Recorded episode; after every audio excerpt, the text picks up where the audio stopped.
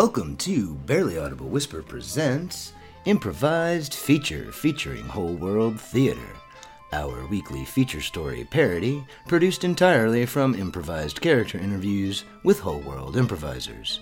This week's improvised feature takes a look at America's meatpacking plants.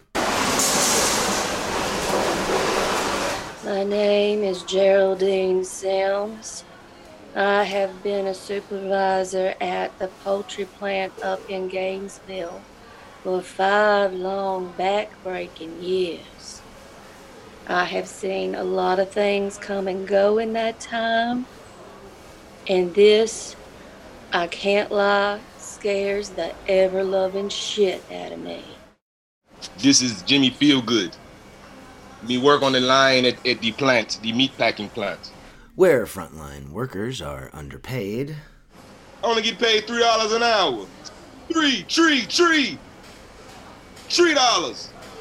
and poorly protected. Well, let me look at the uh, collective bargaining agreement here. Um, in our contract here, it says that worker safety here is governed under Section 5. We are following everything here rigidly in Section 5, except for the exceptions noted here in subsection paragraph 6. That was Union Chief Dale Brooks explaining his own impotence. Now, in subsection paragraph six, that allows for the uh, crisis situations. Now, crisis situations is governed in a whole different chapter here that we are still researching here. So, with labor kneecapped by regulations aimed at unions, That's actually uh, stipulated in section 11. For us to have actually walked out for unfair working conditions, we would have to have uh, seen at least seven violations, and then we would have to then send a message to management that we've seen all seven violations, and then if we had a sickness applied with the seven violations, we could call a union committee vote. Once the union committee votes yes after the seven violations and at least a 10% workforce reduction, then we could call a strike vote with all the union members. After the strike vote and the union committee vote and the seven violations and the 10%, then we could authorize the walkout. But typically, this would take about 10 weeks. meat industry executives Hi, this is Johnny Appleseed, and I am the CEO of the Bison Tyson Chicken Farm plant. are free to make up whatever rules they want. Uh, sometimes we have we allow work from home, but you don't get paid. Thanks in no small part to well connected lobbying groups with deceptively scientific sounding names like The Center for Meat Studies who provide the dubious legal, political, and public relations framework for a completely deregulated meat industry. the plants have always been the safest places. You know, you have to understand that these places have been vetted and monitored by the FDA, by OSHA, by the USDA. You know, we don't need the CDC. We're out of acronyms. With lobbyists and CEOs spinning slogans Our motto is You like the meats, we got the meats. It's not just meat that's coming off of that assembly line, it's a memory. Quality meat is disinfected meat. Well, it takes you back to a simpler time. It is time to be great because we are making America great again by producing good meats, the meats that people love. And God bless America to all the good people that are out there enjoying Bison Tyson meats. those are just good memories. It's not just meat, it's memories. We're giving happiness out. The responsibility for cobbling together the illusion of safe practices falls to upper management, such as logistics executive Christine Watts. A, a Lysol spray that you, the, the employees physically have to walk through on the way to get into the plant.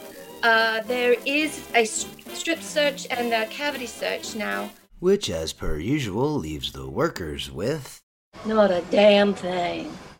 Tree, tree, tree. Tree dollars. Even as management makes futile efforts at building morale. Now they're putting on little um, plays at break time in the break room using the live chickens and sometimes pigs um, as puppets. The disconnect between the reality of workers and the perceptions of management. On this line that we're sacrificing our lives every day. Every day I feel my own mortality when I walk in there. Uh, it's really entertaining, and I think everyone got a good laugh out of it. May explain the industry's refusal to even consider a temporary shutdown. Nothing will trigger us to shut down. In the hundred year history of my corporation, my family's corporation, we have never shut down. Even during the, the Spanish flu, we did not shut down. Or worse, their refusal to enact safety measures that might keep their employees from dying by slowing production to safely manageable output levels. Our data here at the Center for Meat Studies shows that a slowdown would lower the amount of meat. We don't stop the line. We don't stop the line for anything. We don't stop the line for a death. We don't stop the line for an amputation. We don't stop the line to go to the bathroom. We all wear diapers. And that's less. You know, we don't want less. You like the meats? We got the meats. And given the industry's well financed, cozy relationship with politicians, I've actually had to transport uh, large amounts of cash via a semi trailer to some politicians before. Some of the uh, other top people in my uh, back pockets. No politician accepts bribes outright. It does happen on occasion. Uh, you have to be really careful. You know, they're too smart for that. You know, I was talking just the other day, in fact, with my personal friend Mitch McConnell. I'm hearing all this money getting thrown out here. Barely get paid. We get our Christmas bonus as a cow. Tree, tree, tree. Tree dollars. A slaughtered cow, one of the rejects. Can really change hands easily. Uh, it's better to do it uh, logistically you know, phys- with physical cash versus the electronic way, uh, which I know is very popular, but um, it's traceable that way. Cash, not so much. it should come as no surprise that the workers are therefore considered disposable. Um, we just hang them on the hooks and let them go down the line. Uh, they'll eventually make their way to the end and hopefully not end up packaged, but we can just, uh, that way we don't have to stop the line. We can just keep everything going just like normal. Um, we already have the process in place to do that. We're moving beef, we're moving pigs all the way through the plant. So uh, we just hang the bodies up and uh, away they go. Every day I come in here when I see a body go by because somebody's dropped on the line, I think there goes another one. We we clearly do not condone eating humans. They they reported as a missing person. I think some of y'all have eaten some human flesh and you don't even realize it.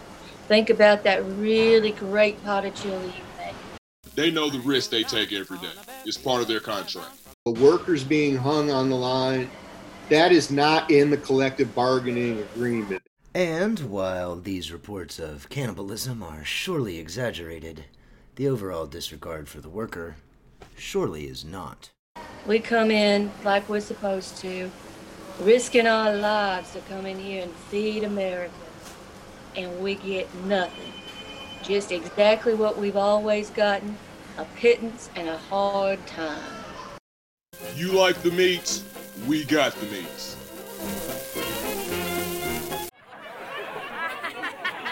Thank you for listening to Barely Audible Whisper Presents Improvised Feature, featuring producer and host Dave Baldwin and Whole World Improv actors Scoop Dawson, Serena Stone, and John Mihalik. Please check out barelyaudiblewhisper.com. Also, check out wholeworldtheater.com. Both Barely Audible Whisper and Whole World Theater appreciate your support. Hubris!